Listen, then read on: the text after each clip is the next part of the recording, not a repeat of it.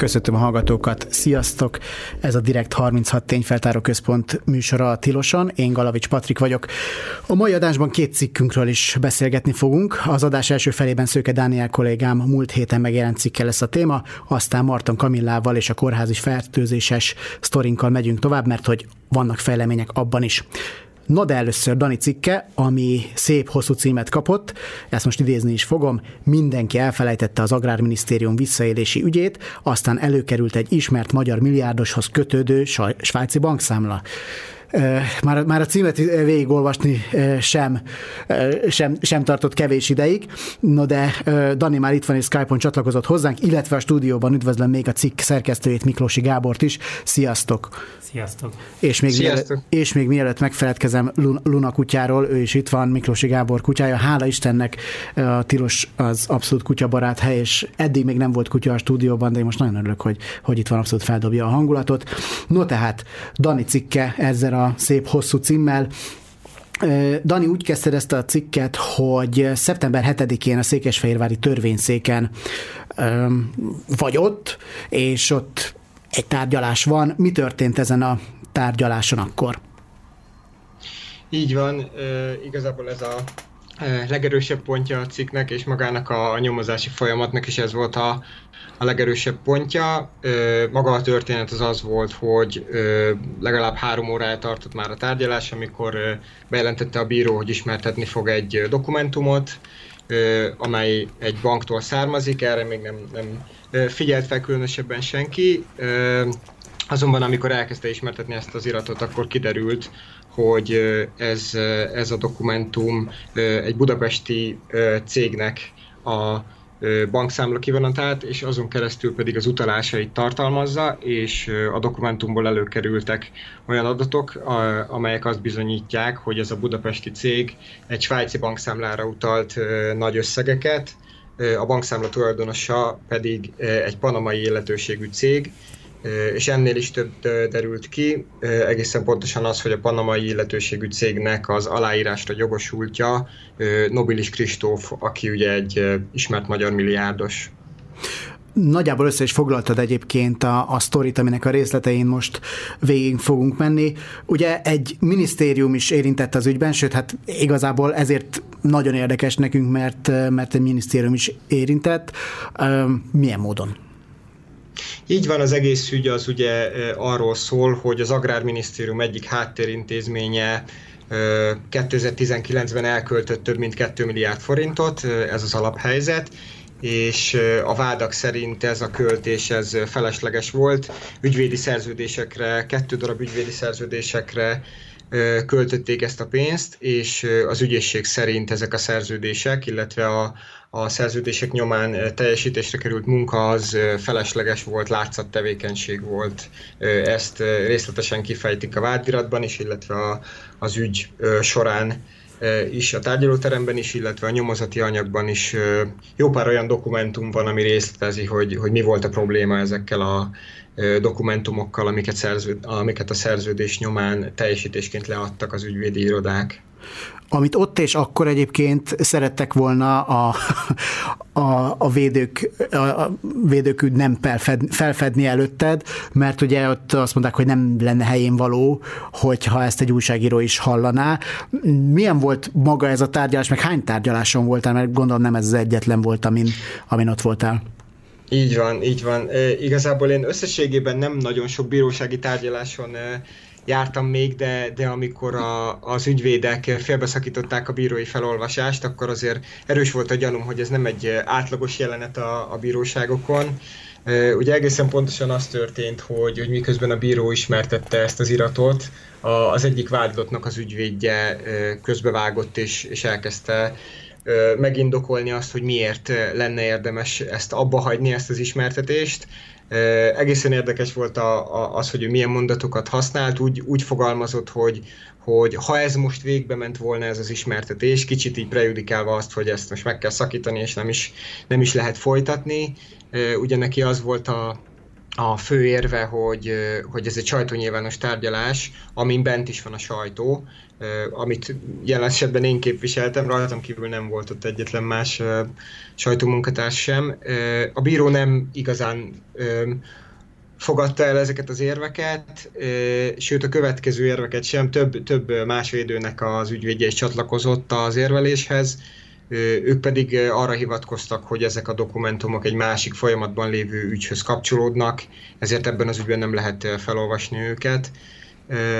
Én a másik kérdésedre válaszolva, én azt hiszem, hogy hat tárgyaláson voltam ott összesen. Ugye ez az egész ősz, ősz során, az őszi ülésszak volt, szeptember, október, igazából novemberben is voltam még, tehát ez egy viszonylag hosszú, hosszú tárgyalási időszak volt. Gábor, te hány tárgyaláson voltál? Ezeken, hogyha jól tudom, egy, egyen se voltál ott, de, de aki már járt bírósági tárgyaláson, én azért tisztelem a kitartásodat, Dani, mert borzasztó unalmasak ezek, tehát nem olyanok, mint az amerikai filmekben, aki esetleg még nem volt, és örüljön neki, hogy nem volt, akár büntetőügy, akár civil, bármilyen. Egyszerűen annyira száraz, és annyira, annyira dögunalmas az összes, ha csak nem te vagy a vádlott, mert akkor legalább van, van, benne, van benne egy kis izgalom. Másként még tanúként sincsen benne, úgy különösebben, hogy, hogy igen, hogy, hogy akkor ez nem volt neked sem egy ilyen, nem tudom, milyen élmény, meg Gáborra is nézek itt közben, hogy... Én nagyon sok tárgyaláson voltam már, ennek a cikknek a Dani a szerzője, és ezeket a tárgyalásokat a Dani ülte végig, én csak szerkesztőként egy későbbi stádiumban folytam bele, illetve hát közben is megbeszéltük mindig, hogy mi várható, meg mire kell figyelni. De valóban a, általában a tárgyalások lassúak, unalmasak, és pont ezért nehéz, mert viszont folyamatosan résen kell lenni, mert bármikor elhangozhat valami olyan, mint amivel a Dani is kezdte a cikkét, aminek aztán később óriási jelentősége lesz a sztorink szempontjából. Nyilván most nem azt kérem, hogy itt fed fel, fel a forrásodat, Dani, de hogy eleve az, hogy nekem két, két dolog jutott eszembe, hogy jól olvastam a cikket. Egyrészt az, hogy már a hatóságok is, hogy, a hatóságoknál is hogyan szúrt szemet az, hogy itt lehet, hogy két milliárd forintot, mert ugye ennyiről, ennyiről szól a, az ügy, két milliárd forintot itt kifolyattak az Agrárminisztériumból. Ez egyik. A másik meg, hogy, meg, hogy te hogyan szereztél magad tudomást a, az ügyről? Igen, ennek az ügynek a, a nyilvánosságban való szereplése az elég érdekes. Amikor elindult a, a tárgyalás sorozat február végén, március elején, akkor jelent meg róla néhány cikk. Ezek a cikkek igazából nagyon, nagyon rövidek és tényszerűek voltak, majdhogy nem azt is ki lehetett olvasni belőle, hogy, hogy ezek a vádak igazak, amivel vádolják az elsőrendű vádlottat, aki ugye Nagy János volt helyettes államtitkár, és, és megszakadtak aztán a híradások, igazából nem is lehetett tudni azt, hogy hol tart az ügy. Nekem akkoriban felkeltette az érdeklődésemet, és így egy kicsit elkezdtem utána járni, És, és akkoriban eljutott ö, több olyan információ is hozzánk, hogy, hogy érdemes figyelni ezt az ügyet, mert ö, később érdekes ö, fordulatokat is vehet, és, ö, és aztán pedig az őszi ülésszakban már, már ö, nyilván szerkesztőimmel konzultálva úgy döntöttünk, hogy, hogy a helyszínen is ö, érdemes követni az ügyet, mert, ö, mert izgalmas lehet, és egyébként is viszonylag ritkán látunk a, a nyilvánosságban olyan ügyet, ahol egy korábbi magasrangú kormányzati tisztviselő ül a vádlottak padján. Beszéltél arról, hogy hány védő volt, vagy említetted, hogy több volt, meg hogy több vádlott is volt. Összességében egyébként ez az ügy hogy néz ki, hány vádlott volt, őket mivel vádolják egész konkrétan, mi a, tehát mi a, mi a törvényi jogállás ez arra, ami, amivel őket vádolják? Ugye ennek az ügynek viszonylag sok vádlottja és sok vádpontja is van. Mi ezek közül egyel foglalkoztunk a cikkben, azok pedig az ügyvédi szerződések, és ennek a, ennek a tényállásnak négy vádlottja van. Ugye Nagy János az elsőrendű vádlott. Aki kettő... helyettes államtitkár volt. Így van, így van, volt helyettes államtitkár. A, a háttérintézménynek a korábbi vezetője a, a, ö, szintén vádlott, illetve a két ügyvédi irodának a ö, két képviselője, akik ö, még a vádlottak padján ülnek ebben a tényállásban. Őket meg is tudjuk nevezni, ők Őszi Tamás és Kovács P. Zoltán, a negyedik vádlott, ez a másodrendű vádlott, ő nem közszereplő, úgyhogy őt nem neveztük meg a cikkben sem. Mit kell tudni Kovács P. Zoltánról és Őszi Tamásról? Miért ők kerülhettek képbe az Agrárminisztériumnál? Még annyit akartam mondani, ja, igen, bocsánat, Gábor. Az előzőhöz, hogy, hogy a, a vád, tehát a bűncselekmények, amik, amikkel pedig ő, őket vádolják, az egyrészt hivatali visszaélés, hűtlenkezelés, hivatali visszaélés értelműszerűen a közhivatalbetöltőkre vonatkozik, hűtlenkezelés ez mindannyiukra, illetve egy okirathamisítással is, mert hogy a, az ügyészség szerint ezeket a szerződéseket valamikor tavasszal visszadátumozták év elejére, éppen azért, hogy hihetőbb legyen, hogy egy hosszabb időszak alatt költött el a az agrártárca háttércége két egész kettő milliárdot. Ez most Luna volt itt a hallgatóknak, mondom, aki, aki jól megrázta magát, tehát volt jelentőség annak, hogy bejelentettem, hogy Luna itt van a stúdióban. Na igen, milyen szerződéseket kötöttek ők? Azért érdekes ez, mert, mert összességében egyébként egy, egy olyan dologra világít rá, ami, ami nagyon rendezetlen még a, még a magyar társadalomban. Még nekem is van olyan, vagy ismerek olyat, aki ebben, ebben személyesen érintett, ugye ezek ilyen földügyletek. Erről tudtok kicsit többet, többet beszélni? Igen, ugye ezek a szerződések alapvetően öm, osztatlan közös tulajdonokról szólnak többek között. Viszonylag száraz és szakmai tartalma van ezeknek a szerződéseknek. Próbáltuk a cikkben is minimalizálni ezeket a, az infókat, de arról van szó, hogy az ügyvédek a szerződés szerint és a saját elmondásuk szerint mindketten több ezer földrészletet, több ezer helyrajzi számot megvizsgáltak, és azt vizsgálták, hogy ezek hogyan hasznosulnak, lehet-e az államnak szerepe abban, hogy, hogy ezek jobban hasznosuljanak, tehát ez egy olyan munka volt a szerződés szerint és az ő elmondásuk szerint, ami sok időt vett igénybe, egyesével kellett megvizsgálni ezeket a földrészleteket, javaslatot tettek arra, hogy ha mondjuk elhunyt a tulajdonos és nincsenek örökösök, akkor azok a tulajdonok szálljanak vissza az államra, illetve a, a olyan földrészek, amelyek korábban a té es-eknek a tulajdonában voltak, szintén visszaszállhatnak az államra, tehát végül is ők hasznosítási javaslatokat fogalmaztak meg. Tulajdonképpen ez egy olyan tanulmány, ami, ami arról szól, hogy mit kellene csinálni az államnak bizonyos földterületekkel, több ezres, több tízezres nagyságrendben. Ugye ezek a földek, csak hogy akkor ezt is tisztázzuk, azért ö, kerültek ennyiféle tulajdonoshoz, mert a sztori az, az visszanyúlik, tulajdonképpen lehet, hogy így a sok esetben az ötvenes évekig akár, amikor államosítottak földeket, aztán a rendszerváltás után az állam lemondott ezekről a földekről, és visszajuttatta a jogos tulajdonosainak. Csak éppen a jogos tulajdonosok ilyenkor már sokszor leszármazottak voltak, sok, és sokszor nagyon sok felé aprózódtak ezek a földek, amik ebből a szempontból viszont nagyon nehezen hasznosíthatóak. Igen. Arról nem is beszélve, hogy ugye már lehet, hogy az utódok nem is akarnak rajta gazdálkodni. Igen, a gond az is volt, hogy az állam a tulajdonosok közé dobta a gyeplőt, hogy itt van a föld, osszátok el. És a tulajdonosok pedig gyakran nem tudták, nekem tudtak megállapodni, vagy más nehézségek voltak, nem lehet elérni az örökösöket, úgyhogy egy ilyen rendezetlen ö, probléma maradt, ami több százezer hektárt érintett, egy hatalmas, itt mezőgazdasági területekről van szó elsősorban, nagyon nagy területet, ami nyilván akadályozta azt, hogy ezeket a földeket hasznosítani, meg művelni lehessen. Tehát egy valós, valós problémáról van itt szó, amit, amit megpróbáltak kezelni ebben a konkrét esetben is az Agrárminisztériumnál, csak hát nem biztos, hogy ez a, ez a kettő milliárd forint, ez pont úgy hasznosult, ahogy, ahogy azt tervezték volna, meg hát ugye eleve az is kérdés, hogy kellett, kellett erre kettő milliárd forint. Hát több programja is volt ennek az Agrárminisztériumnak, tehát eleve zajlott egy szoftveres átvizsgálás ezeknek a földeknek, készült egy program, ez egy másik pontja egyébként ennek a vádiratnak, ahol a, szoft, a cég kiválasztása áll a vizsgálat vagy a vádirat középpontjában, de ebben az esetben itt inkább problémásabb földterületekre vonatkozott az ügy és a hasznosítási javaslatokra. No, és akkor térjünk vissza Kovács P. Zoltánra és Őszi Tamásra, meg erre a kettő milliárd forintra.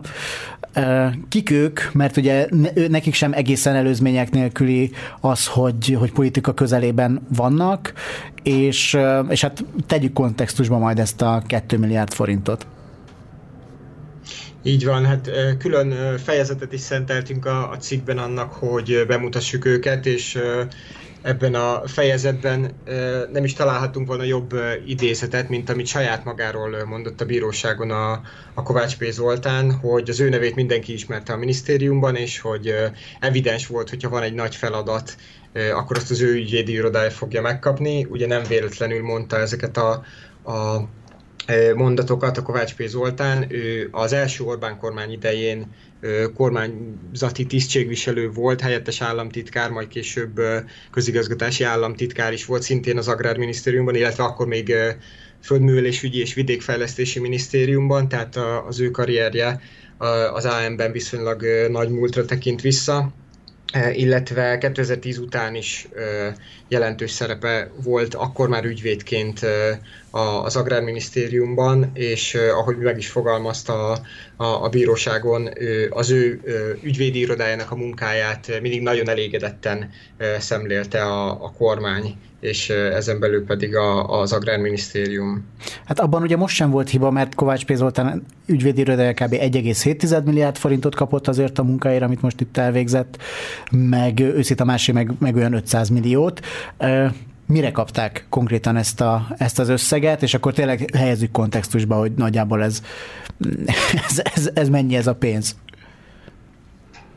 Hát lényegében annak a munkának az elvégzésére, amiről, amiről szó volt, tehát egyrészt az egyes, a megbízásúban szereplő parcellákra vonatkozóan az adatokat fel kellett tüntetni a megosztási javaslatra nézve, illetve összefoglaló tanulmányt kellett írniuk arról, hogy mit javasolnak a tárcának, hogy hogyan kezelje ezt a, ezt a problémát. Úgy, nekünk nem voltak meg maguk a tanulmányok, bár tettünk rá erőfeszítéseket, de végül ez e, sikertelen volt, de a, a vádiratban, illetve a nyomozati anyagnak a birtokunkba, Dani birtokába e, jutott e, egyes anyagaiból azért nagyon világosan e, kiderült, hogy e, itt valójában miről van szó. Mi derült ki, Dani? E, viszonylag kritikusan fogalmazott a a Nemzeti Nyomozóiroda ebben a részben. Egy szakértő jelentés került a, a birtokunkba, ahol, ahol nagyon részletesen, nagyon alaposan elemzik ezeket a ö, dokumentumokat, és hát ö, ezek mindkét esetben, mindkét ügyvédi iroda esetében azért vaskos kötetek, jó pár old, sok száz oldalt tartalmazó kötetek, illetve cé dé melléklettel is rendelkező munkáról van szó, azonban a, a szakértő mind a két esetben ilyen tíz, tíz oldalt nem meghaladó eredeti szöveget talált, és többek között olyanokat fogalmazott meg, hogy helyesírási hibákat tartalmaznak ezek a jelentések, meglepően nagy margóval, sorközzel készültek, És, és még arra is... Um, ezek az egyetemi, tök érdekes, ezek az egyetemi ilyen ezek megmaradnak, amikor kéri a tanár, hogy ebből most tíz oldalt írjál, akkor, akkor megnő a sorköz, akkor a betűméret Times New Roman tizenkettesről hirtelen Tahoma tizenhat lesz, és akkor már hamarabb megvan ez a tíz oldal. Tehát ezek, ezek később is bevethető dolgok, úgy néz ki. Dani, azt el ne felejtsd, hogy ugye kiterjedt jogszabályi szövegidézetek is dúsították ezt a anyagot. Így van, így van. Ctrl-C, Ctrl-V, a másik, a másik, a másik még esetleg, hogyha még volt Wikipédiáról valami, akkor még az lenne az, lenne az, igazán, az igazán kerek ebből, ebből, a, ebből a sztoriból. Így van, és, és mindezt abban összegezte a szakértő, hogy kiszámolta azt, hogy ha szigorúan az eredeti tartalmat nézi mind a két tanulmány esetében, akkor a, az Őszi ügyvédi iroda esetében nagyságrendileg hatvan valahány millió forintot fizettek ki egyetlen oldalért, a Kovács P. Zoltán irodája által készített anyagban pedig körülbelül kétszázharminc millió forintba került egyetlen oldal. Hát ugye erre mondják azt, hogy szóljanak nekem, és megcsinálom kétszázért, tehát euh, azzal, azzal akkor nem lenne probléma. Hogyan próbálták ezt megvédeni a, a bíróságon? Mind a két ügyvédi iroda természetesen ártatlannak vallotta magát, és, és hosszan részletezték a bíróságon, hogy, hogy ez mekkora szakmai munka volt, mekkora erőforrást vontak be ehhez, és, és azzal védekeztek, hogy, hogy itt rengeteg földterületről, több, több tízezeres nagyságrendű földterületről volt szó, amit nekik egyesével meg kellett vizsgálni, a tulajdoni lapokat, illetve a földrészleteket. Erre az ügyészségnek a válasza, illetve valamennyire már korábban is megfogalmazott vágya az volt, hogy amellett, hogy létező jogszabályi rendelkezéseket vontak be, lekérték az adatoknak a nagyon nagy részét a, a Lechner Tudás Központtól, ami szintén a, az Agrárminisztériumhoz kapcsolódó adatbázisokat kezel, és, és sok esetben ezeket a lekért iratokat be tudták emelni a, a készülendő tanulmányaikba.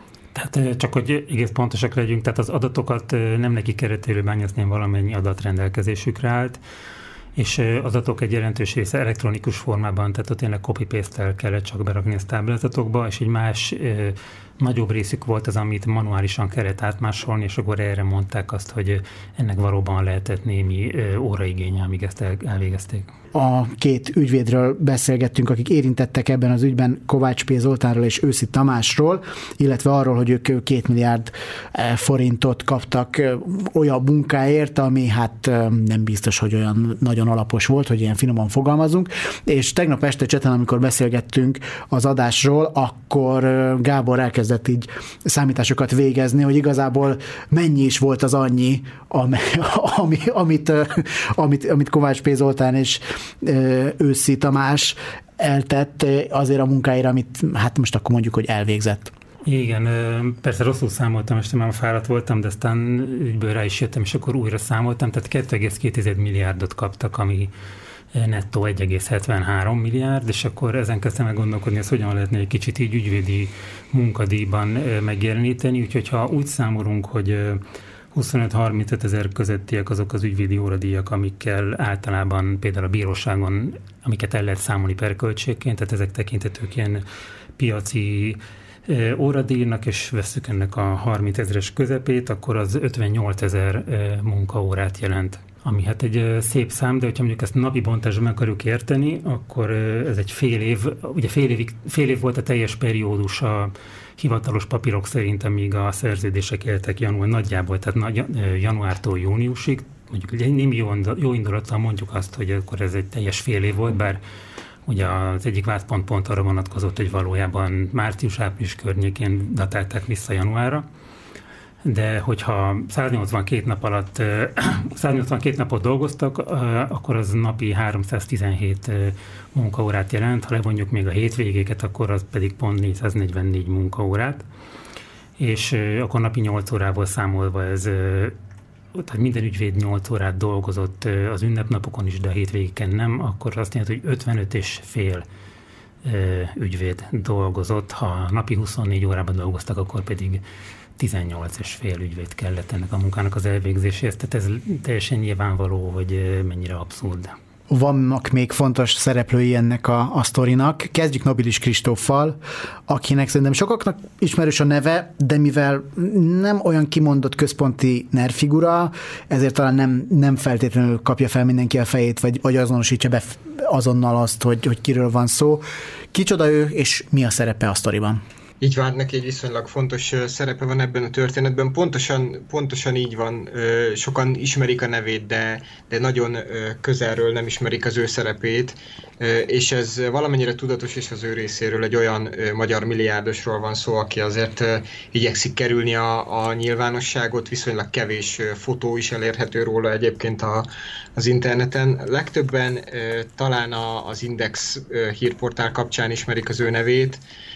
kétezer-ötben vásárolta meg az Index hírportálnak a kiadóját, ekkor lehetett szélesebb körben megismerni, aztán, aztán pedig a, onnan lehet sokaknak ismerős, hogy többek között Spéder Zoltánnal, illetve Schmidt Máriával is volt közös cége, ez a bé i ef Nyrt, amiben manapság már szintén nem tulajdonos, ez egy óriási budapesti ingatlanpiaci cég, illetve emellett nagyon-nagyon széles portfóliót mondhat magáénak.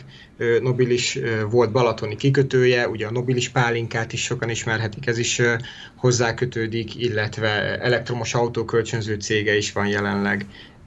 Ahonnan még szintén nagyon szélesebb körben ismert lehet, ugye ő azért rendszeresen vagy a saját nevével, vagy a honnan még szintén nagyon szélesebb körben ismert lehet, ugye ő azért rendszeresen vagy a saját nevével, vagy a cégei által feltűnik a, a száz leggazdagabb magyart egybegyűjtő kiadványokban. És?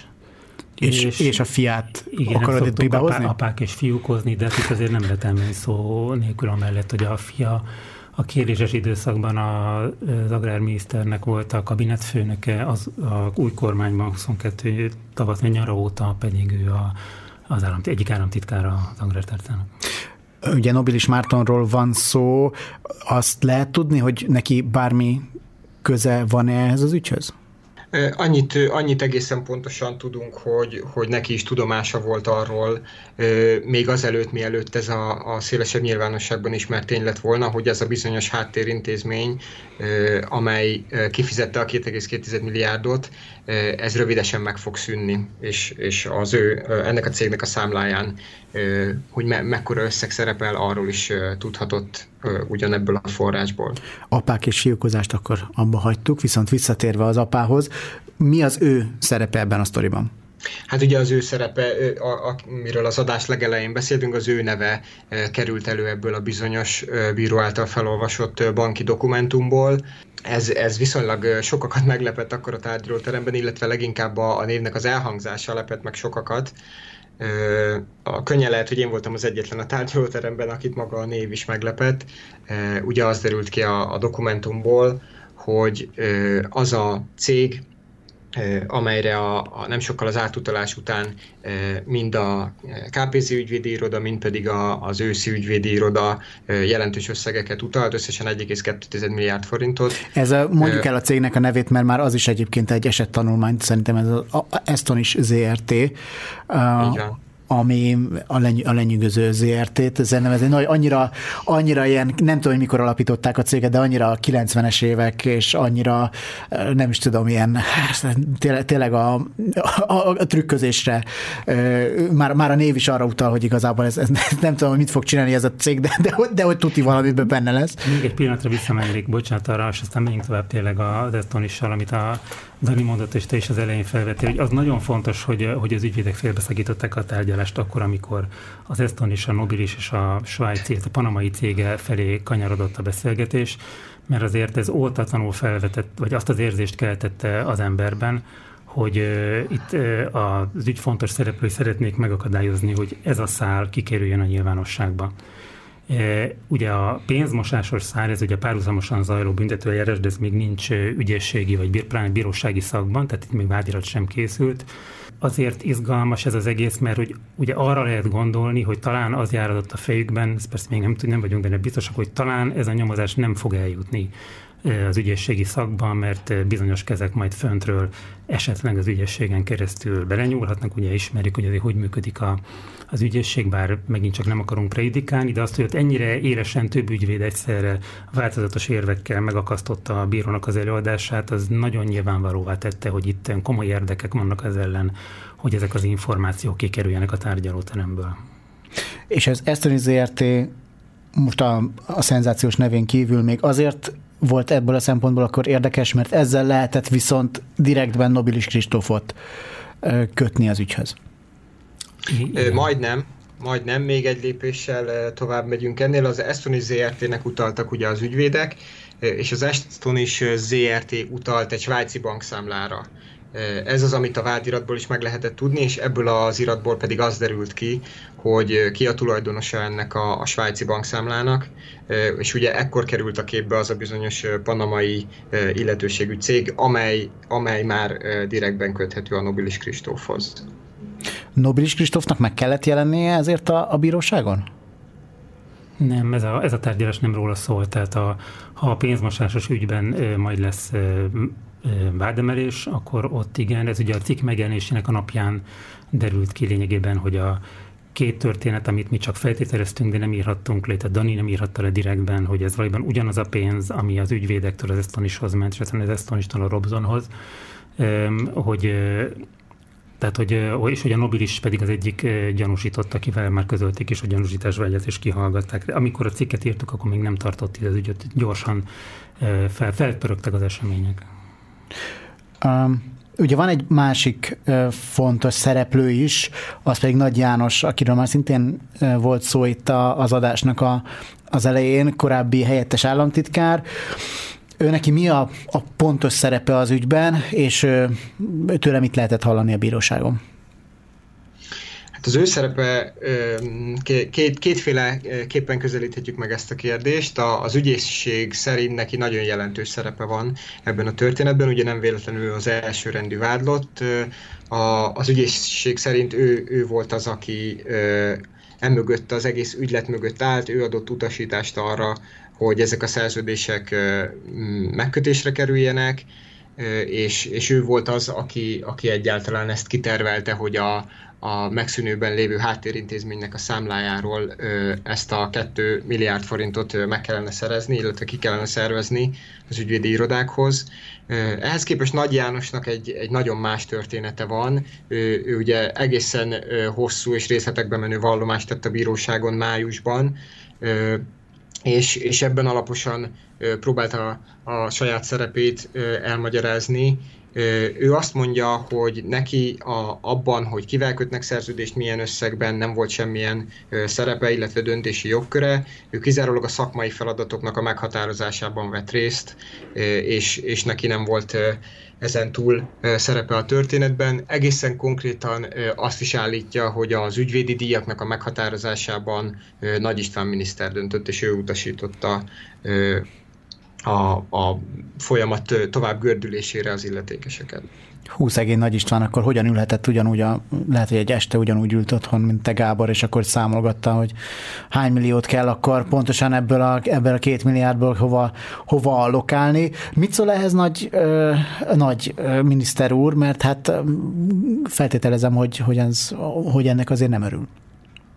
Semmit. A... Nagyon kíváncsiak lettünk volna erre mi is, hogy ő mit szól. De, de, de valamikor az év elején még nincs kitűzve pontosan ennek az időpontja, de tanúként meg fogja hallgatni a bíróság. Nagy János konkrétan egyébként hogyan fűzte bele a, a, a vallomásába? Tehát tényleg azt mondta, hogy én csak a feladatomat végeztem, én, nekem ez, ez ki volt adva, kész, egyébként meg miniszter úr állapított meg mindent, tehát akkor, akkor az innentől kezdve egyébként a minisztériumi részről ez kvázi egy kétszereplős dolog, tehát elvégezte a feladatát Nagy János, de egyébként Nagy Istvántól kapta, kapta az ukázt. Amennyire emlékszem, bocs, Dani, hogyha megtettem a szót, ő a Nagy Istvánnak a nevét csak az ügyvédi óradíjak megállapításával kapcsolatban, vagy az ügyvédi díjak megállapításával kapcsolatban emlegette, és egyébként pedig igen, ilyen kicsit absztraktan mutogatott fölfelé, ugye csak egy államtitkár, mindenki, aki ismeri a minisztériumokat, az tudja, hogy az ilyen nagyságrendű döntésekről nem a, nem a, helyett, bocsánat, nem a helyettes államtitkárok döntenek, mint amilyen ő is volt. Igen, ez érdekes különben, hogy két milliárd forint az sok pénz-e, vagy, vagy nem. Tehát, hogy nyilván, ha valaki letenne két milliárd forintot holnap az ajtó mellé, akkor valószínűleg nagyon örülnék neki.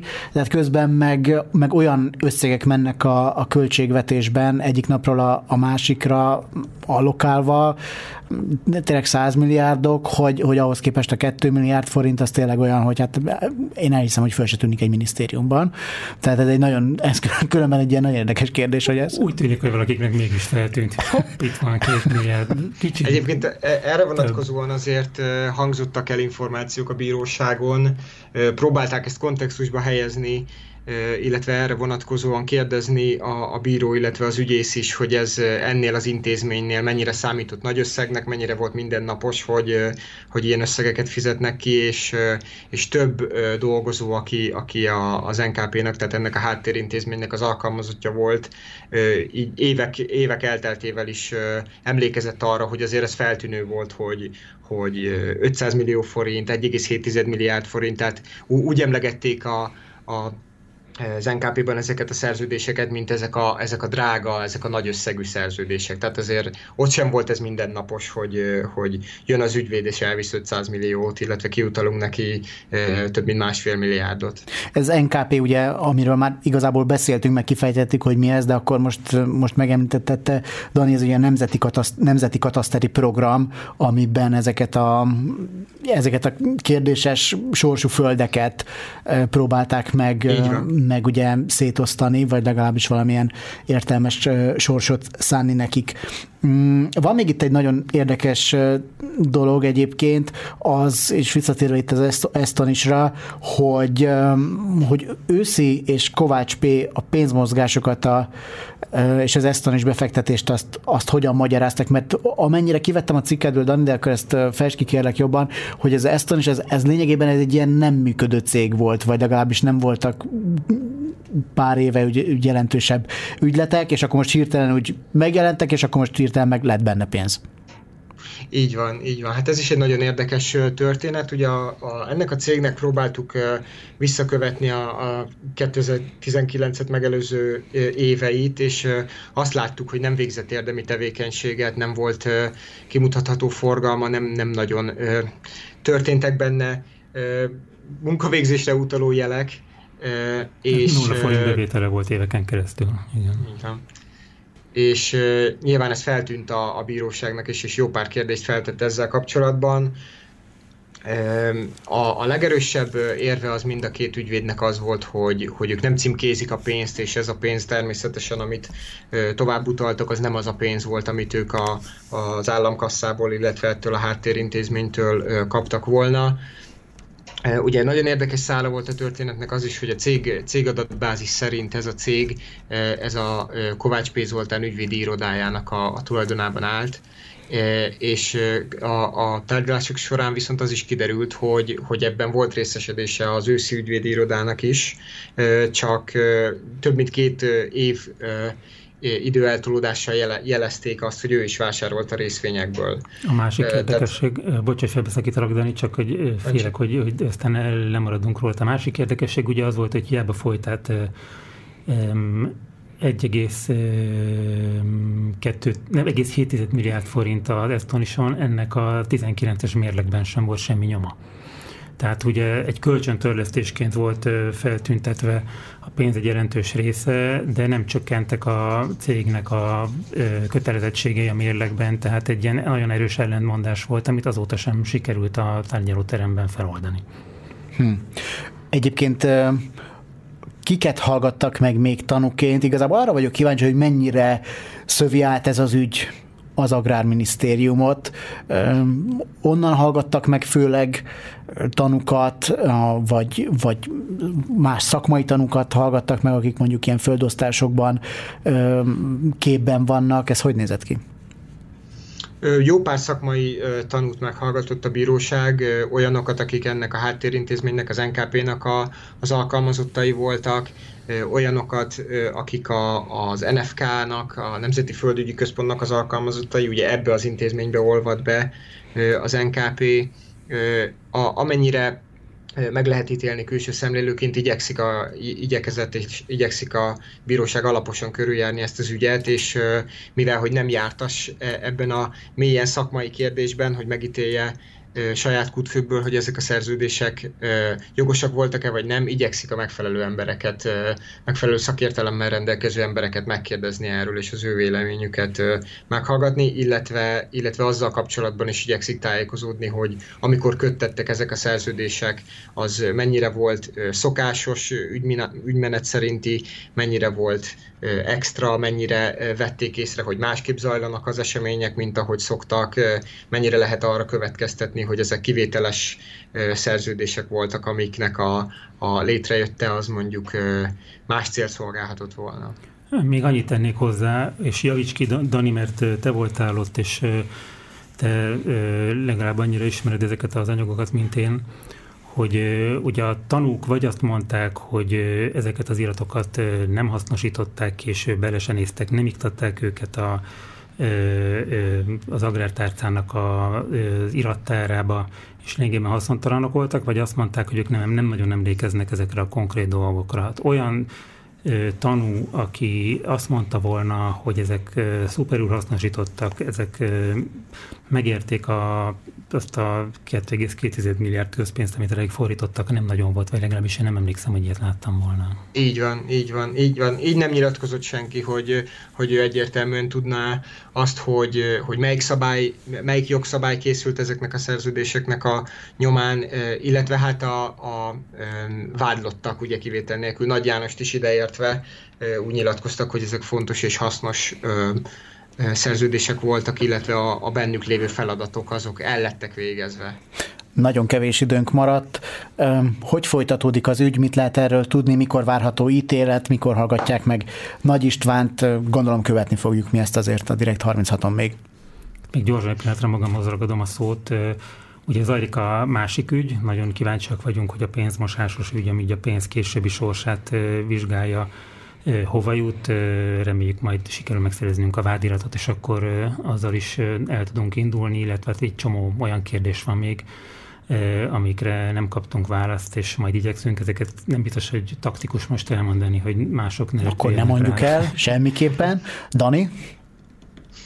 Így van, ezt, ezt abszolút követni fogjuk, ezt az ügyet is, illetve mind a két ügyet igyekszünk követni, és hát a, a tárgyalások azok zajlanak folyamatosan. Január közepéig lehet látni azt, hogy, hogy milyen ütemben. Egyelőre arra nincsen információ, hogy mikor jön majd a Nagy István miniszter a, a bíróságra. Annyit lehet tudni egyébként, hogy a, a cikkünk megjelenése óta, illetve a, az információknak a többek között a Nobilis Kristóf meggyanúsításának a napvilágra kerülése óta is volt már egy tárgyalás, és hát azért egészen más légkörben és hangulatban zajlott az a tárgyalás, mint, mint a korábbiak, amikor még egyáltalán nem voltak információk erről a, az ügyről, illetve az ügynek az előrehaladásával. Erről szabad, most már tényleg nagyon kevés időnk marad, de hogy erről van bármi, amit megoszthatsz? Milyen volt a hangulat, Dani? Ja, igen, a hangulat. A hangulat igen, tehát hogyha már ezt hoztad szóba. Hát ridegebb volt, én azt tapasztaltam, hogy, hogy például amikor én megérkeztem a, a bírósági folyosóra, akkor azért éreztem azt, hogy többen azt így regisztrálták, hogy, hogy igen, megjelent a, a sajtó. Látványosabban oda köszöntek nekem, de nem állítanám, hogy különösebben nagy jókedvel és szívélyességgel. Nem hívtak de... meg ebédelni akkor? Nem hívtak meg ebédelni, egyébként ebben nincs változás, ezt betöm, ebből be tudok számolni, korábban sem hívtak meg ebédelni, és erre nem is számítok a jövőben sem. Mi viszont arra számítunk, hogy akkor, ha fejlemények lesznek, akkor, akkor még születik pár ilyen jó kis cikk. Dani, nagyon szépen köszi, hogy itt voltál, Miklósi Gábornak és Szőke Dánielnek is nagyon szépen köszönöm, hogy, hogy itt voltak. Most elmegyünk zenélni. Ö, igen, Luna kutyát el ne felejtsem, önnek is nagyon köszönöm, hogy, hogy itt volt. Ö, a A farokcsóválás háttérzaj az most meg fog majd szűnni a következő etapban, mert Gábortól és Danitól elköszönünk. Köszi még egyszer, hogy itt voltatok. Sziasztok! Zenélünk, zenélünk, és aztán Marton Kamillával jövünk majd vissza. Köszöntöm a hallgatókat ismét, ez továbbra is a Direkt harminchat Tényfeltáró Központ műsora a Tiloson, én Galavics Patrik vagyok, és ahogy ígértem, egy új témával folytatjuk. A stúdióban már elfoglalta Miklósi Gábor helyét Marton Kamilla, kollégám. Szia, Kamilla! Sziasztok! A kórházi fertőzésekről szóló cikksorozatok, a, illetve dokumentumfilmetek, amit Wirth Zsuzsival közösen csináltatok és együtt dolgoztatok rajta, nem múlik el igazából utóhang nélkül, most is azért vagy itt, mert született már azóta, a cikksorozat óta még kettő plusz új cikk, vannak fejlemények, és mindjárt ki is térünk erre, de hát nem állom meg, hogy először ne azt kérdezzem meg, hogy az elmúlt pár hét az hogyan telt, hogy bírod? Egyébként fantasztikus élmény volt ez az utóbbi pár hét. Az előtte lévők kevésbé, mert tényleg borzalmasan sok munka volt ezzel a, ezzel a négy nagy anyaggal, illetve ugye a Mosukkezeink című dokumentumfilmmel, amit még csináltunk. De, de azóta rengeteg támogatást kaptunk, tehát tényleg így ömlöttek be a pozitívabbnál pozitívabb visszajelzések. A Magyar Orvosi Kamara is ajánlotta például a cikkeinket, ami szerintem egy elég nagy szakmai elismerés. Um, nyilván kaptunk hideget is innen-onnan, um, De egyébként jó, hogy a parlamentben lehetett hallani, nem tudom, hogy utalgatottan Rétvári Bence, meg nem tudom, de hogy, hogy ezekre gondolsz? Vagy van, volt, volt még más is? Amire gondolok, most az nem feltétlenül, mert arra később akartam egy kicsit beszélni, így a Rétvári és Takács Péter, a, ugye a egészségügyért felelős államtitkár, nekik a reakcióiról egy kicsit később majd beszéljünk, okay. De hogy egyébként arra gondolok, hogy ami, ami ilyen visszajelzés jött, mert most már nagyon sokszor elmondtam, hogy mennyi pozitív visszajelzés jött, így nagyon sokszor elmondtam a rádióba is, meg különféle interjúkban, de hogy egy kicsit beszéljünk a másik oldaláról is, például azt um, nehezményezték mondjuk így páran, egyáltalán nem sok ember, csak ezt a visszajelzést kaptuk, hogy mit is mondták, hogy szerintük a A film például nem mutatta be azt, hogy mondjuk a, a kívülről is a látogatók is tudnak behozni a kórházba betegségeket, ami tökre igaz, de erre én mindig azt mondtam, hogy igen, de így mi a lényeg?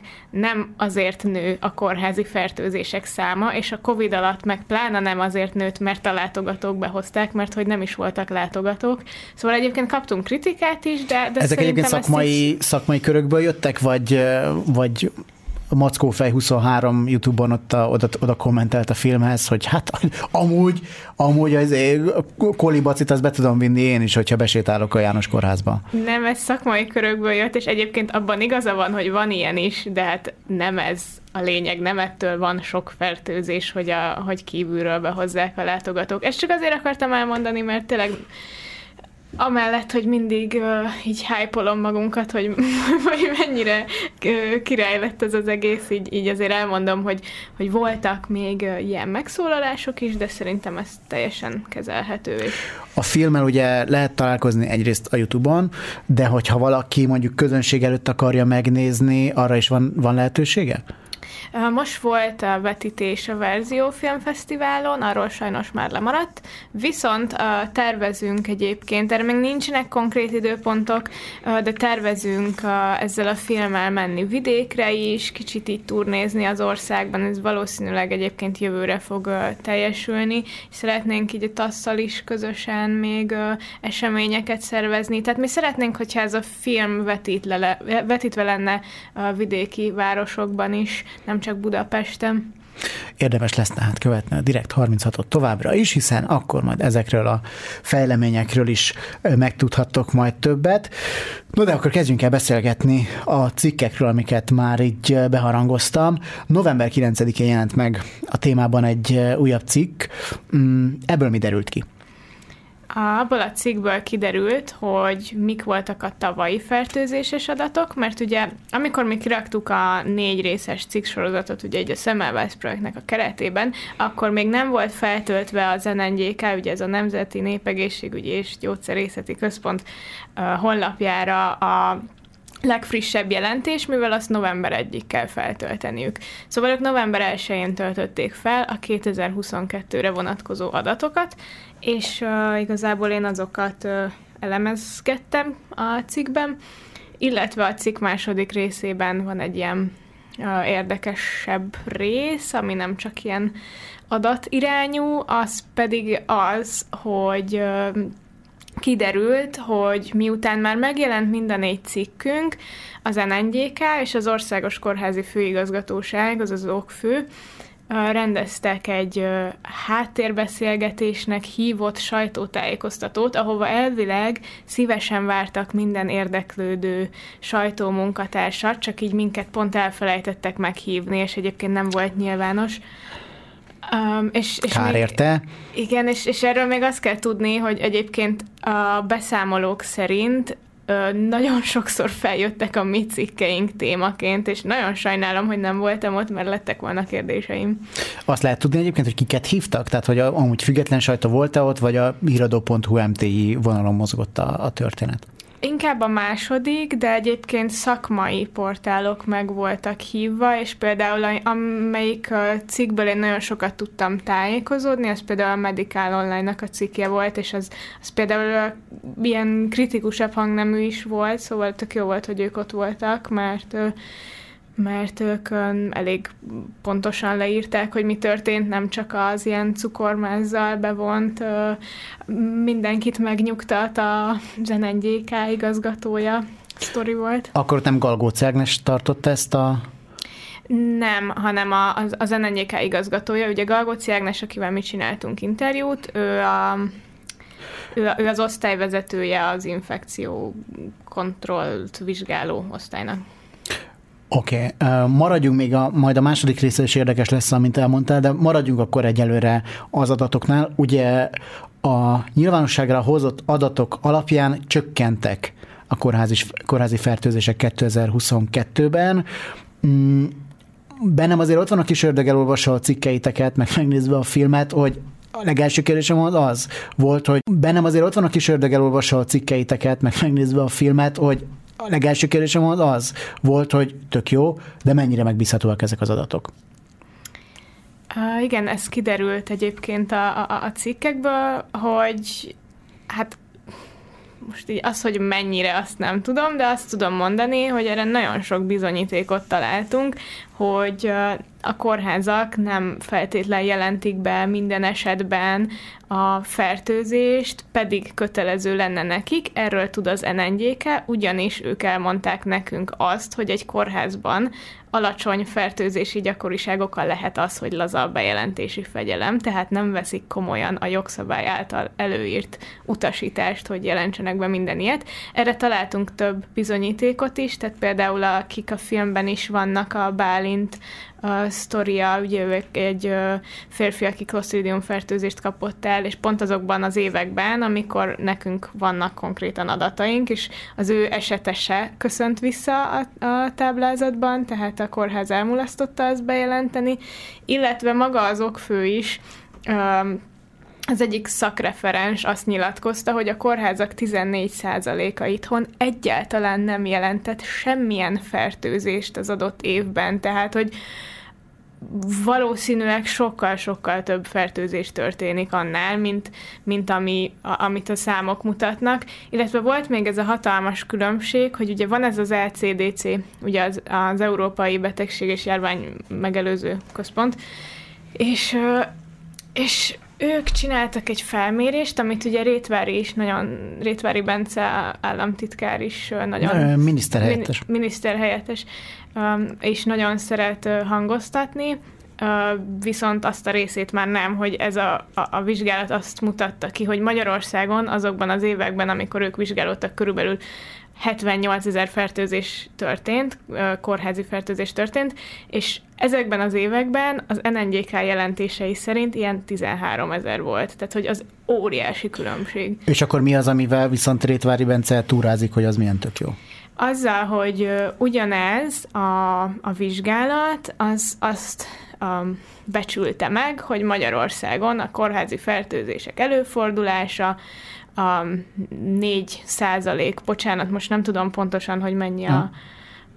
a tehát az a lényeg, hogy négy százalék, ami a, a, alatta van jóval az európai átlagnak, tehát nagyon jól ö, teljesítünk. Viszont ugyanez a vizsgálat kimutatta azt is, hogy Európában mi végezzük az egyik legköz, legkevesebb tesztet. Tehát a teszt az alapfeltétele annak, hogy kiderüljön a fertőzés jelenléte, anélkül a kórházak se jelentik be.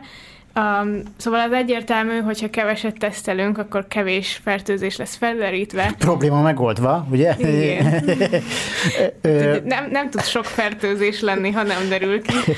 Igen, inzerd a mémet ugye az a, a, a fejére mutogató sráccal. Mi az, amit mégis ezekből az adatokból akkor ki tudtál te olvasni, Ami, ami viszont megbízható, vagy legalább bizonyos következtetéseket le, le lehet belőlük vonni. Most a kétezer-huszonkettesre? A kétezer-huszonkettesre gondolok, igen. Ugye mondtad, hogy csökkentek a, a fertőzések előfordulása, ez, ez igaz is, ez egyébként egy tök jó dolog, hogy csökkent, viszont amivel így összehasonlítottam, azok a kétezer-tizenkilences adatok, mert hogy ez egy dolog, hogy huszonegyhez képest huszonkettőre visszacsökkentek valamennyire, egyébként nem sokkal, viszont huszonegyben a tetőpontján voltak a fertőzések, tehát ilyen borzalmasan sok volt mindegyikből, tehát hogyha még annál is több lett volna huszonkettőben, az már tényleg tragikus lett volna. Um, Egyébként nem sokkal csökkentek, de a klosztridium előfordulása még így is kétszerese a kétezer-tizenkilences ö, számoknak, és a, a multirezisztens kórokozó meg a véráramfertőzés az pedig ilyen körülbelül másfélszerese a kétezer-tizenkilences állapotoknak. Kicsit a klosztridiumról egy kicsit beszélte, vagy csak annyit, hogy ez pontosan micsoda, hogy lehet elkapni, mert nem biztos, hogy mindenki úgy képbe van. Most én sem tudom felidézni amúgy a cikketekből hirtelen, hogy, hogy ez melyik. Jó, akkor lehet egyszerűbb, ha tisztázom mind a hármat. Igen. A klosztridium difficile nevű fertőzés, ez ilyen klasszikus kórházi fertőzés, ez nagyon súlyos hasmenéssel és kiszáradással jár, ezt úgy kell elképzelni, hogy egy beteg nagyon rövid idő alatt tíz kilót is fogyhat. Um, tehát tényleg uh, borzalmasan veszélyes, és uh, súlyos esetben akár bélgyulladást is okozhat. Um, a véráramfertőzés az az, amikor egy uh, idegen baktérium bejut a szervezetedbe mondjuk egy műtét során, és uh, lassan elkezdi leállítani a szerveid, és uh, nagy eset, tehát sok esetben halálhoz is vezethet, és egyébként borzalmas halál, tehát hogy iszonyat sok szenvedéssel jár. Uh, és vannak még a multirezisztens kórokozók, annak több fajtája van, ezek pedig általában ilyen sebekben tenyésznek, és az a lényegük, hogy nagyon nehezen hagyják begyógyulni a sebet, és hogyha nem kezelik őket időben, akkor ezek is bejuthatnak a véráramba, és ugyanúgy véráramfertőzést okozhatnak. Um, és akkor még egy dolog, ami, ami ismétlésképp, ugye említetted, hogy kétezer-huszonegyben abszolút kilőttek már a, a fertőzés számok, és hogyha még annál is, rosszabb lettek, annál is rosszabbak lettek volna a kétezer-huszonkettes adatok, akkor már tényleg, tényleg nagyon tragikus számokról beszéltünk volna.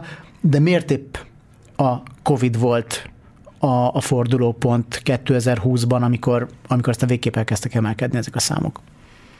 Ennek mi is próbáltunk utána járni, ugye mi azt csináltuk, hogy uh, megnéztük az összes uh, jelentést, amint az en en gé ká tett föl a honlapjára, és ott uh, kigyűjtöttük, hogy minden évben mennyi volt az esetszám, meg az előfordulás, a különböző, ennek a háromféle kötelezően jelentendő uh, baktériumnak, És, és mi is azt láttuk, hogy én beraktam ezeket egy ilyen infografikába, ugye, ami azt jelenti, hogy tudjátok, ezek a vonalak, amik így mennek föl vagy le, és akkor látszott, hogy kétezer-húszban, addig is nőtt, tehát kétezer-húsz előtt is nőtt, de kétezer-húszban így kilőtt, de tényleg. És um, mi elmentünk interjút készíteni az en en gé ká osztályvezetőjével, ugye a kórházhigiénés és hatósági osztályának vezetője. Ez a, ez a konkrét, konkrét osztály, amit ő vezet, Galgóczy Ágnesről van szó, igen, bocsánat.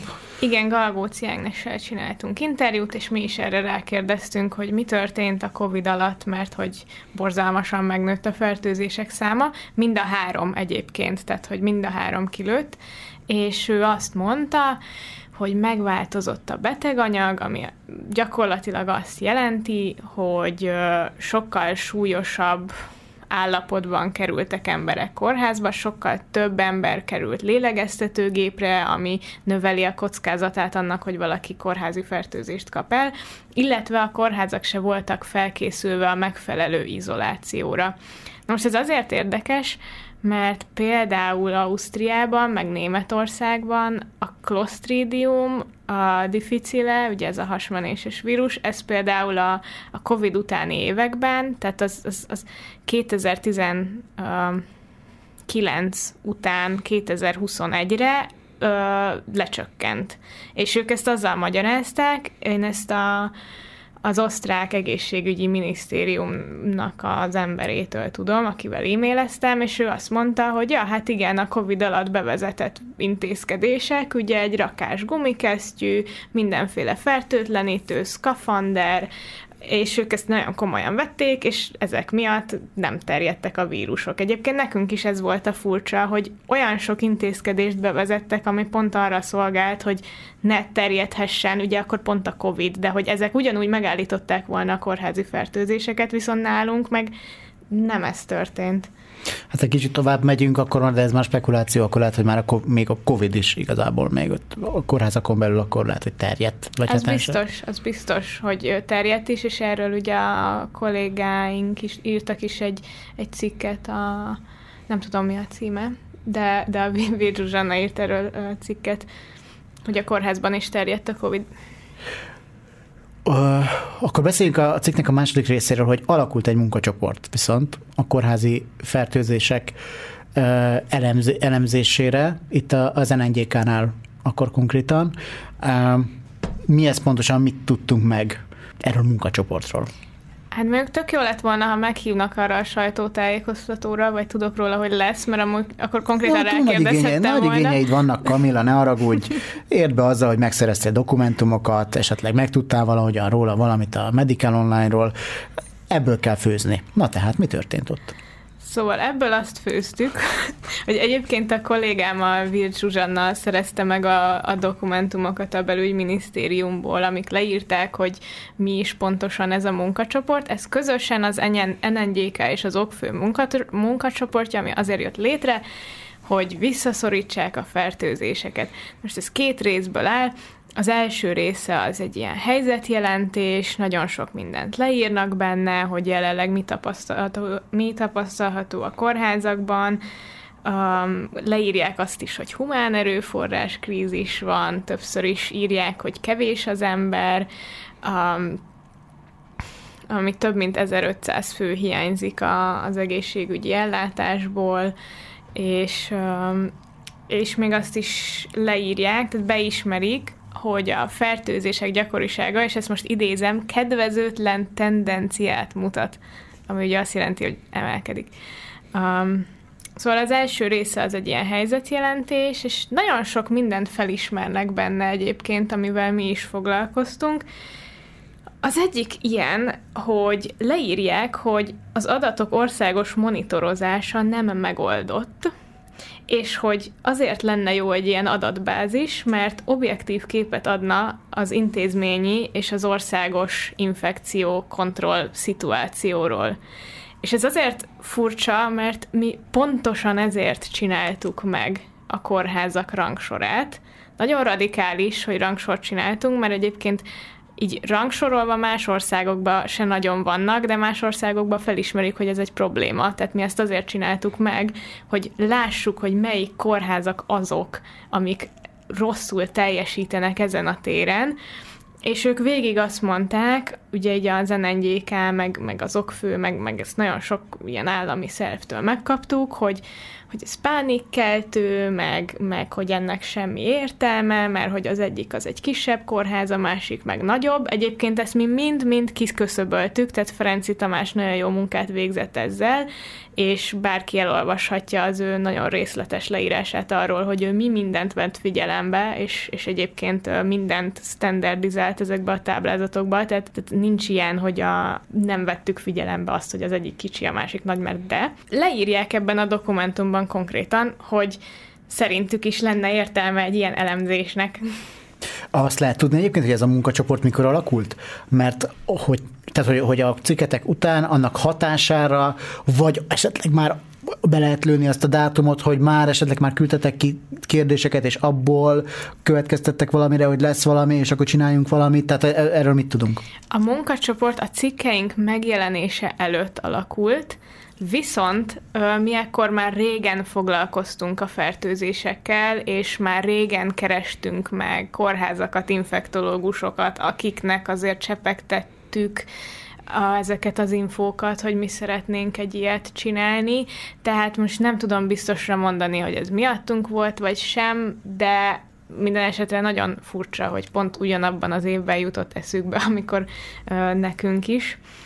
Ö, és akkor volt egy második része ennek a dokumentumnak, ott pedig a konkrét feladatokat írták le. Az volt az érdekes, hogy az első részben nagyon pozitív dolgokat írtak, olyan értelemben pozitív, hogy elismerték, hogy hol vannak a problémák, és úgy tűnt, mintha próbálnának ezen változtatni, tehát, tehát leírták, hogy igen, több ember kell, hogy a takarítókat jobban ki kell képezni, és, és sokszor ö, oktatást tartani nekik, meg hogy, meg hogy szeretnék a...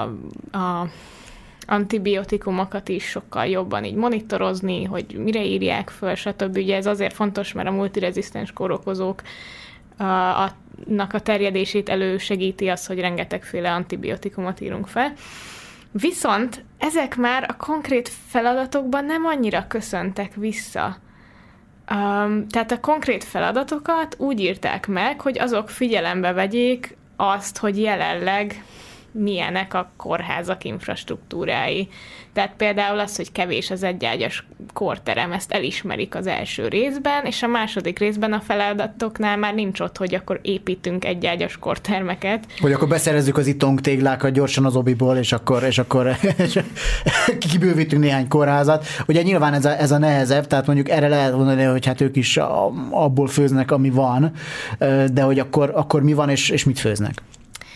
Ugye úgy, úgy néz ki ez a táblázat, hogy odaírják, hogy mi a konkrét feladat, utána odaírják, hogy ennek ki lesz a felelőse, tehát az vagy az en en gé ká, vagy az okfő, vagy esetleg még a belügyminisztériumból valaki, utána adnak neki egy um, határidőt, ami egyébként ilyen kb. Ilyen egy-másfél éven belül megvalósítható, és utána van még egy ilyen is, hogy ez mennyi pénzbe fog kerülni, és mennyi embernek a munkájába fog kerülni. És az derült ki, hogy um, bár nem mindegyik feladathoz volt odaírva ö, mondjuk pénzigény, mert volt olyan, aminél azt írták oda, hogy ö, nem pontosan ez, de hogy ez volt a lényeg, hogy még számolják, tehát hogy még részletesebben át kell nézni, de hogy összesen ez hatvan millió forint, ami hát lássuk bennem annyira sok.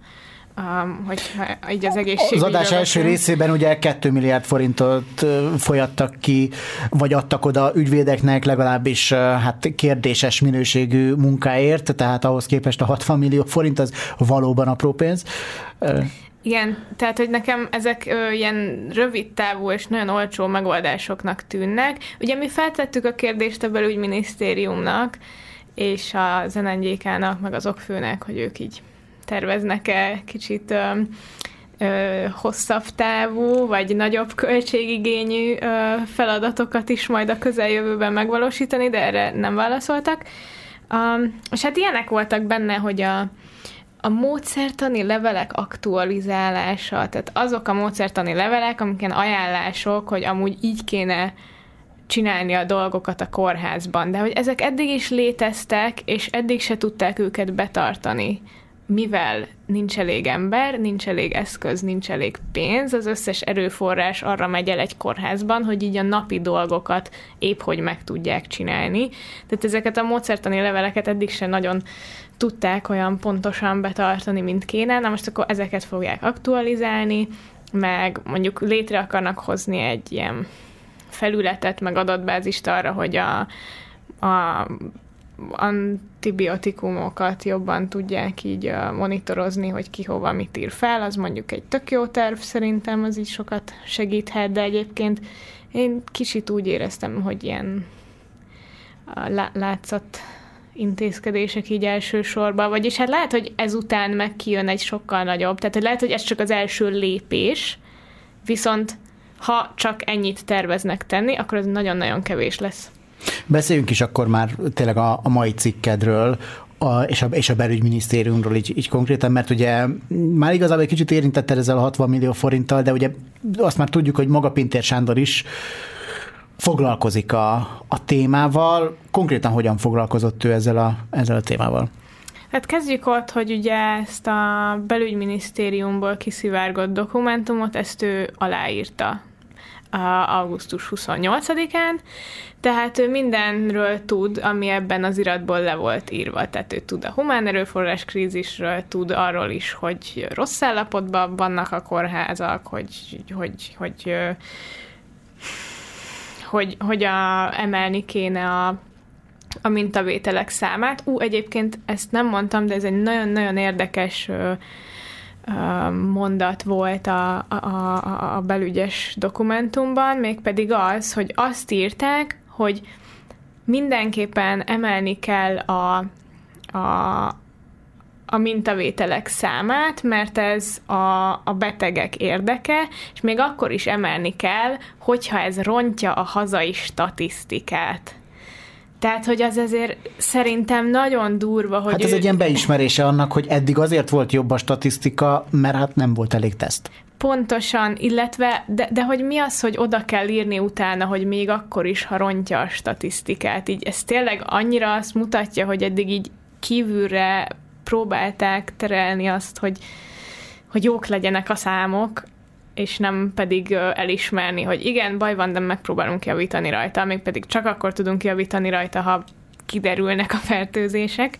Szóval ez egy nagyon-nagyon érdekes gondolat volt ebben a dokumentumban. Szóval ezt Pintér Sándor mind aláírta, illetve ami még egy nagyon érdekes fejlemény, hogy volt júliusban egy találkozója Pintérnek, és ott volt Takács Péter is, az egészségügyért felelős államtitkár. Volt egy találkozója a Magyar Orvosi Kamara képviselőivel, meg az elnökével, és így maga az egészségügy volt a téma, tehát nem csak a fertőzések, de szóba kerültek a kórházi fertőzések is. És...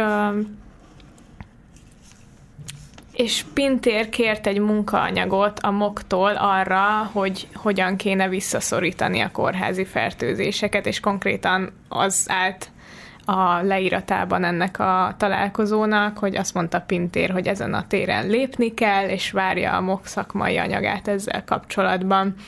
Uh, és, és ott ő maga is elismerte azt, hogy a koronavírus évei során meg után uh, nőttek a számok. Tehát ő már, ő már júliusban is tudott erről, um, de mégsem válaszolt például a mi kérdéseinkre, és eközben a saját államtitkárai, meg a miniszter helyettese folyamatosan azt hangoztatja, hogy nálunk minden rendben van, miközben ő a háttérben mondjuk ilyen munkaanyagokat kér be, megpróbál javítani a dolgokon. Ami még érdekes az az, hogy a em o ká augusztus harmincegyedikén küldte meg Pintérnek a javaslatait, húsz pontba szedték össze azt, hogy mi minden segítene a fertőzések visszaszorításán, és egyébként a, a munkacsoportnak a, a feladatai, az meg már augusztus huszonnyolcadikán alá volt írva, tehát igazából meg se várta a em o ká-nak a szakmai ajánlását, ugye a Magyar Orvosi Kamara szakmai ajánlását azzal, hogy Hogy, hogy aláírja, hogy az en en gé ká és az okfő milyen feladatokat fog megcsinálni. Ha már a te beszélgetésünk elején ígérted, hogy Takács Péter és Rétvári Bence, Bence reakcióira külön is kitérsz, akkor ezt most kérlek tedd meg itt az adás vége felé, mert azért érdekes az is. A Rétvári Bence ugye a belügyminiszter helyettes, ö, konkrétan ugyanazokat az érveket ismételgeti, mint négy évvel ezelőtt. Tehát ismét most szóba került a parlamentbe, többféle ellenzéki képviselő is felhozta neki a kórházi fertőzések témáját, és ő ugyanazt mondja, mint négy évvel ezelőtt, hogy de a magyar, az, a magyar számok azok az európai viszonylatban nagyon jók, és, és ugyanezt mondja, hogy három és négy százalék között mozog a fertőzések előfordulása, amit már a mai adásban is többször is elmondtam, illetve le is van írva, ugye a cikkekben elhangzik a filmben, hogy az a négy százalék az azért nem stimmel, mert nem derülnek ki a fertőzések, mert nem veszünk mintát. Tehát ezt nagyon hamar le lehetne ütni, ezt, a, ezt az érvelését Rétvárinak. Um, ugyanezt mondja Takács Péter is, ő több interjút is adott például a Hír té vének, a Kossuth Rádiónak, um, de Takács Péteren egy, egy, egy kicsit... azt láttam, mint hogyha ő így nem lenne tisztában azzal, hogy mondjuk pontosan mi szerepel ezekben a, az éves jelentésekben, ugyanis um, azt mondta például, hogy ő nem érti, hogy mi miért mondjuk, hogy titkolják az adatokat, amikor a kórházakra bontott fertőzéses adatok most is elérhetők ezekben a jelentésekben. És ez egyszerűen nem igaz. Tehát, hogy nem elérhetők, én elolvastam az összeset. És régiós adatok vannak, de egy régióba tartozik tíz, húsz, harminc, ötven kórház. Tehát, hogy kicsit olyan érzésem van, hogy ő így a Rétvárinak az érveit ismételgeti, illetve csak próbálja mindenképpen a, így úgy tenni, minthogyha ezek ott lennének, de közben nincsenek ott. Milyen érdekes, hogy a Kossuth Rádión nem kérdeztek vissza, hogy hát, de hát ezek régiós adatok, e, Takács úr. E, na hát mindegy, e, ki tudja, majd talán a legközelebbi interjú alkalmával. Már nagyon kevés időnk maradt. E, mi az, ami ahol, amivel még esetleg tovább viszitek ezt a, ezt a sztorit, amit persze elmondhatsz, mert lehet, hogy van olyan, ami, ami még top secret. Hogyan fog ez, hogyan fog ez folytatódni, és mit vársz még? Mindenképpen tovább visszük a sztorit, és ami egy nagyon-nagyon jó hír, lehet, hogy már többen uh, tudják is, de hogy megkaptuk a legfrissebb adatokat. Ugye mi ezt, amikor írtuk a cikkeket, akkor a tizennégy, tizenöt, tizenhatos adatokból tudtunk dolgozni, vagyis hát azokat kaptuk meg, és um, egy évig pereskedtünk, pedig ezek közadatok tizenöt nap alatt ki kellett volna adniuk, ehelyett egy évig pereskedtünk értük, de végre megvannak, tehát most már tudunk elemzést csinálni tizenhét, tizennyolc, tizenkilenc, húsz, huszonegy, és majd remélem, hogy a huszonkettőt is odaadják, mert azt külön kértem ki. De hát hogy... majd még egy pár, aztán kész. Hát még, még egy, még egy év. Várni kell, igen. De hogy szeretnénk ezeket is elemezgetni, és, és, és azokból is kideríteni, hogy melyik kórházak hogy állnak. Ez mindenképpen még egy elég nagy projekt lesz szerintem. Várni fogjuk, és gratulál az eddigi melóhoz is. Köszönöm, Kamilla, hogy itt voltál, a hallgatóknak pedig a figyelmet köszönöm. Ne feledjétek, a Direkt harminchat közösségi finanszírozásból működik, ezért ha szeretnétek, hogy további sok a mai adásban bemutatott tényfeltáró cikkünk szülessen, akkor szükségünk van a segítségetekre. A direkt harminchat pont hu-n a csatlakozat támogatói körhöz fül alatt minden fontos infót megtaláltok erről, hogy hogyan tudtok minket támogatni. Még egyszer köszönöm a figyelmeteket, Galavics Patrikot hallottátok, sziasztok!